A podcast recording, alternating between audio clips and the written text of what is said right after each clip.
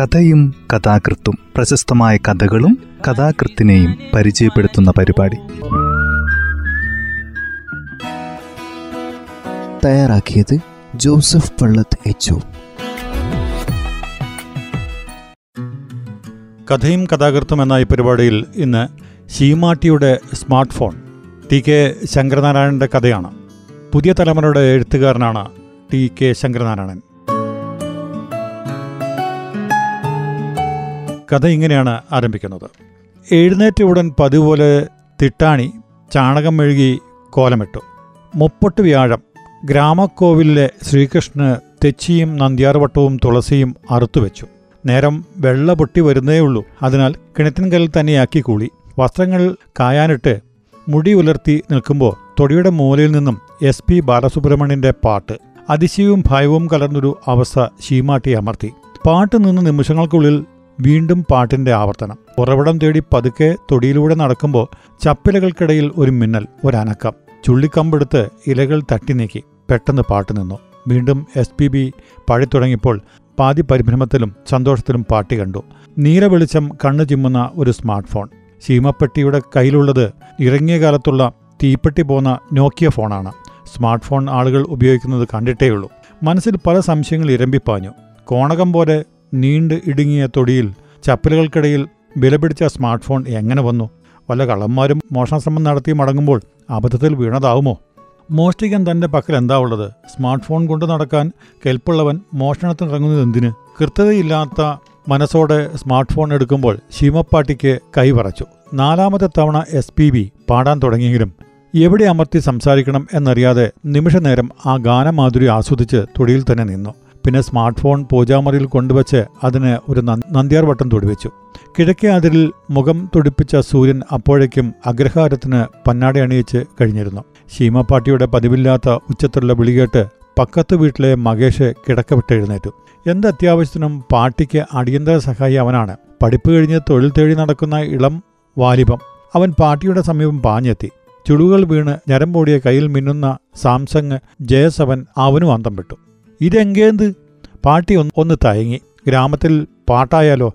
ആരെങ്കിലും അവകാശം പറഞ്ഞു വന്നാൽ അത് അത് പാട്ടി സ്മാർട്ട് ഫോൺ അവന് കൈമാറി. അതിന്റെ ഉപയോഗം അറിയലായിരുന്നു അവിടെ പ്രധാന ആവശ്യം. മൊബൈൽ വിഷയങ്ങളിൽ മഹേഷ് പുലിയാണ്. പുതിയതായി ക്ലാസ്സിൽ ചേർന്ന കുട്ടിക്കെന്ന പോലെ വളരെ കാര്യഗൗരവത്തിലും എന്നാൽ സുതാര്യമായും മഹേഷ് പാട്ടിക്ക് സംഗതികൾ വിവരിച്ചു കൊടുത്തു. അവരുടെ സിം കാർഡ് മാറ്റി പുതിയ സ്മാർട്ട് ഫോൺ നിക്ഷേപിച്ചു. വാട്സാപ്പ് ഇൻസ്റ്റാൾ ചെയ്തു കൊടുത്തു. ഫേസ്ബുക്കിലും ഇൻസ്റ്റഗ്രാമിലും അക്കൗണ്ട് തുറന്നു കൊടുത്തു.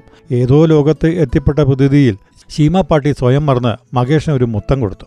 ഫോണിക്ക് എന്ന റിംഗ് ടോൺ വേണോ? മകേഷ് ചില ഹിന്ദി പാട്ടുകൾ നിർദ്ദേശിച്ചു. അവരതൊന്നും കേട്ടിരുന്നില്ല. പാട്ടി എന്തോ പറയാൻ മടിക്കുന്നുണ്ടെന്ന് മകേഷിന് തോന്നി. വേഗം ചൊല്ലുങ്കോ. നീ തപ്പ നനച്ചിപ്പയോ? മകേഷിനെ മറുപടിക്ക് കാക്കാതെ രണ്ടും കൽപ്പിച്ച് അവർ മന്ദിച്ചു രാഗേന്ദു കിരണങ്ങൾ ഒളിവീശിയില്ല.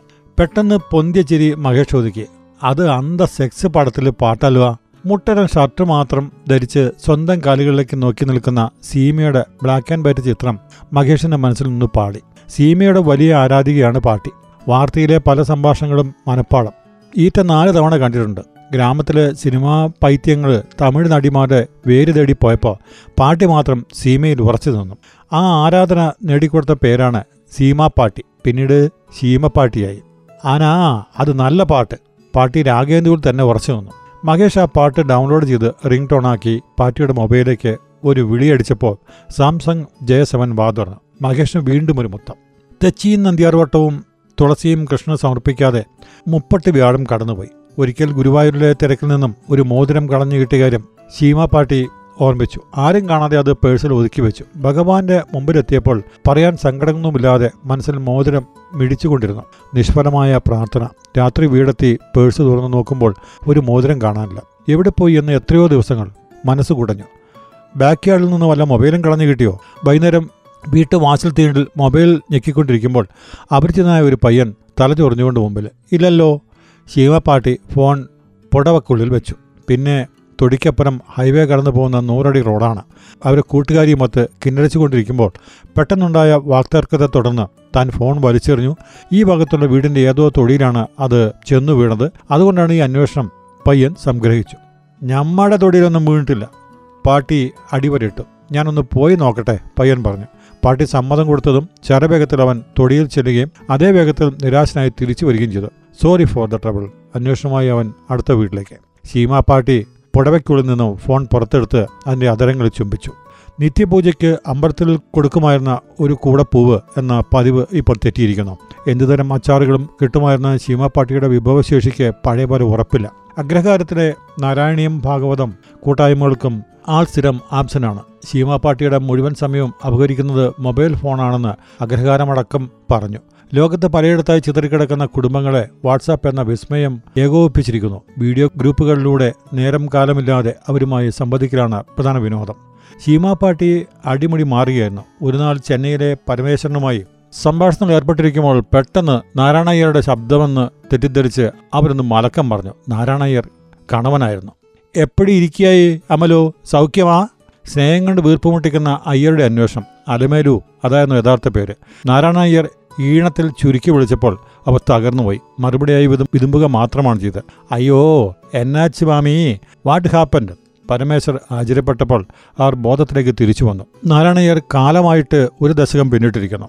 വാട്സപ്പ് നൽകുന്ന ഇത്തരം ആകസ്മികതകൾ അവർ ആസ്വദിച്ചു. മഹേഷ് ഇടയ്ക്കിടെ ഫോൺ ചോദിച്ചു വരുന്നത് മാത്രമായിരുന്നു ആകെയുള്ള കല്ലുകടി. ഫോണിൽ ചാർജ് തീർന്നു എന്നത് പ്രധാനമായും അവൻ പറയുമായിരുന്ന കാരണം. പാർട്ടി കേൾക്കാതിരിക്കാൻ പ്രത്യേകം ശ്രദ്ധിച്ച് ആരോടൊക്കെയോ മാറി നിന്ന് സ്വകാര്യം പറഞ്ഞ് ചിലപ്പോൾ സന്തോഷത്തോടെ മറ്റു ചിലപ്പോൾ അസ്വസ്ഥമായ മുഖത്തോടെ അവൻ ഫോൺ തിരിച്ച് നൽകി. പാതിരാത്രികളിൽ ഉറക്കം മറിയുമ്പോൾ സമൂഹമാധ്യമങ്ങൾ മാത്രമായിരുന്നു രക്ഷ. അങ്ങനെ ഇൻസ്റ്റഗ്രാമിൽ മുഴുകിയിരിക്കുമ്പോൾ പാമ്പിന്റെ തലയെടുത്ത് ചെറുപ്പക്കാരൻ ചോര കുടിക്കുന്ന ഒരു ദൃശ്യം സീമ പാർട്ടിയുടെ കുടലിളക്കി. ഓക്കാനിച്ച് ഓക്കാനിച്ച് അവർ പുറംവേദന വന്നു. ചില വിദേശ രാജ്യങ്ങൾ ഇത് സ്ഥിരം സംഭവമാണെന്ന് മഹേഷ് വിശദീകരിച്ചിട്ടും പാർട്ടിക്ക് വിശ്വസിക്കാനായില്ല. ആ ദിനങ്ങൾ തീർത്തും അവിചാരിതമായ മറ്റൊരു സംഭവം അവരുടെ ജീവിതത്തിൽ അരങ്ങേറി. ലക്നൌവിലെ സാരോജുമത്ത് വീഡിയോ സംഭാഷണത്തിൽ ഏർപ്പെട്ടിരുന്ന ഒരു ഉച്ചയ്ക്ക് പോലീസ് ജീപ്പ് വീട്ടുമുറ്റത്ത് അലർച്ചയോടെ ബ്രേക്കിട്ട് നിന്നു. പോലീസ് പടികയറി വരുന്നത് ഉടലെടുപ്പോടെ പാർട്ടി കണ്ടു. ജീവിതത്തിൽ ആദ്യമാണ് ഇങ്ങനെ ഒരു സംഭവം. തൊണ്ണൂറ്റിനാല് മുപ്പത്തിനാല് നിങ്ങളുടെ മൊബൈൽ നമ്പറല്ലേ? പോലീസ് ഉദ്യോഗസ്ഥൻ തൊപ്പിയഴിച്ചു. തൊണ്ടയിടറുന്നു ആ, അതെ ഈ നമ്പറെക്കുറിച്ച് ഞങ്ങൾക്കൊരു പരാതി കിട്ടിയിട്ടുണ്ട്. പാർട്ടിക്ക് അടിവയറ്റിലൊരു സഞ്ചാരം. പോലീസ് തുടർന്നു. ഈ നമ്പറിൽ നിന്നും ശോഭ എന്നൊരു കുട്ടിക്ക് അശ്ലീല സന്ദേശങ്ങൾ പോയതായി ആ കുട്ടിയുടെ അച്ഛൻ പരാതിപ്പെട്ടിരിക്കുന്നു. ഇത് അല്പം സീരിയസ് വകുപ്പാണ്. ശീമപ്പാട്ടിയുടെ കണ്ണുകൾ അടഞ്ഞു തുറന്നു. അതിൽ നിന്ന് ജലം പൊടിഞ്ഞു വരാൻ തുടങ്ങി. ഭയത്തിൽ അടിമുടി പറച്ചു. ഈ വീട്ടിൽ ചെറുപ്പക്കാർ ആരെങ്കിലും ഉണ്ടോ? പോലീസ് വിടുന്ന പാവില്ല ഇല്ല ഞാൻ ഒറ്റയ്ക്കാണ്.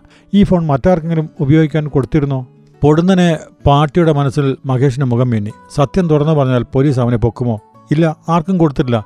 പിന്നെ എങ്ങനെ നമ്പറിൽ മെസ്സേജ് പോയി? അറിയില്ല.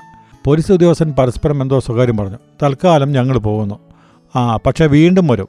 പാർട്ടി നേരെ ബാത്റൂമിലേക്ക് ഓടി. മഹേഷിനോട് അവർക്ക് അടക്കാൻ വയ്യാത്ത കരി തോന്നി. ആ രാത്രി തീർത്തും ഉറങ്ങിയില്ല. ആരോടും വാട്സാപ്പിൽ സംവദിച്ചില്ല. തലയണയ്ക്കരികെ വെക്കുമായിരുന്ന ഫോൺ തെല്ലപ്പുറത്ത് വെള്ളക്കുപ്പ് കരിയിൽ വെച്ചു. ഫോൺ കയ്യിലെടുക്കാൻ അവർ ഭയപ്പെട്ടു പോകും അതിന് മറ്റൊരു കാരണമുണ്ടായിരുന്നു. പുഷ്പവിലാസത്തിലെ നാരായണി ആരോടോ സംസാരിച്ചുകൊണ്ടിരിക്കുമ്പോൾ ഫോൺ പൊട്ടിത്തെറിച്ച് മുഖം പൊള്ളി എന്നൊരു വാർത്ത അഗ്രഹാരത്തിൽ പുയൽ പോലെ പടർന്നിരുന്നു. പിറ്റേന്ന് മറ്റൊരു അപകടവും അവരെ ഞെട്ടിലോടെ വരവേറ്റു. ബാങ്ക് അക്കൗണ്ടിൽ നിന്നും അയ്യായിരം രൂപ ഡെബിറ്റ് ചെയ്തുകൊണ്ടുള്ള സന്ദേശമായിരുന്നു അത്. ഓൺലൈനിൽ റമ്മി കളിച്ച വകയിലാണ് ആ പണം പോയതെന്ന് അന്വേഷണത്തിന് മനസ്സിലായി. ദിവസങ്ങൾക്ക് മുമ്പ് ഗൂഗിൾ പേ ആരംഭിക്കാൻ മകേഷ് അക്കൗണ്ട് വിവരങ്ങൾ ആവശ്യപ്പെട്ടത് അവർ ഓർമ്മിച്ചു. ഇത് ഗൂഗിൾ പേ കാലം. എല്ലാ ഇടപാടുകളും വീട്ടിലിരുന്ന് വിരൽത്തുമ്പിലൂടെ ചെയ്യേണ്ട സംവിധാനം എന്ന് മകേഷ് തന്നെയാണ് അതിന് മുൻകൈയെടുത്തത് മുംബൈയിൽ നിന്നും സദാശിവൻ അയക്കുന്ന മൂവായിരം ബാംഗ്ലൂരിൽ നിന്ന് അമ്പി അയക്കുന്ന രണ്ടായിരം ഈ രണ്ട് ബലങ്ങളും ചേർന്നാണ് തന്റെ ദിവസങ്ങളെ മുന്നോട്ട് നീക്കിക്കൊണ്ടു പോകുന്നത്. ബാക്കി ചിലവുകൾക്ക് വേണ്ടത് അച്ചാറും കൊണ്ടാട്ടവും വിറ്റ് താൻ സമ്പാദിക്കുന്നു. ശീമാപ്പാട്ടി ആ ബാങ്ക് സന്ദേശം വീണ്ടും വീണ്ടും എടുത്തു വായിച്ചു. അവർക്ക് തീ പിടിച്ചു. അലറി നിലവിളിച്ച് അവർ മഹേഷിന് വീട്ടിലേക്ക് പാഞ്ഞു. അവരുടെ വരവ് എല്ലാവരിലും ഭീതിയും പരിഭ്രാന്തിയും ഉണ്ടാക്കി. ഓരോ മുറിയിലും കൊട്ടുകൂടത്തിലും രണ്ട് കെട്ടിലും പശുത്തൊഴുത്തിലും വരെ അവർ മഹേഷിനെ തപ്പി. എവിടെയും കണ്ടില്ല. കയ്യിലെ സ്മാർട്ട് ഫോണിലേക്ക് പലയാവർത്തി നോക്കി എന്ത് ചെയ്യണമെന്നറിയാതെ അവർ പകച്ചു നിന്നു. നിന്നെ എനിക്ക് ഭയമാവുന്നു എന്നാൽ ഉപേക്ഷിക്കാനും വയ്യാലോ? പ്രത്യേക ശബ്ദത്തിൽ കരഞ്ഞ് സ്വയം പഴിച്ചും പിറുപിറുത്തും അവർ വീട്ടിലേക്ക് കിതച്ചു പോകുന്നത് അഗ്രഹാരം സംരംഭത്തോടെ കണ്ടുനിന്നു. കഥ ഇവിടെ അവസാനിക്കുന്നു. ടി കെ ശങ്കരനാരായണന്റെ ശീമാ പാട്ടിയുടെ സ്മാർട്ട് ഫോൺ എന്ന കഥയാണ് ഇന്നീ പരിപാടിയിൽ അവതരിപ്പിച്ചത്. തയ്യാറാക്കിയത് ജോസഫ് പള്ളത്ത് എച്ച്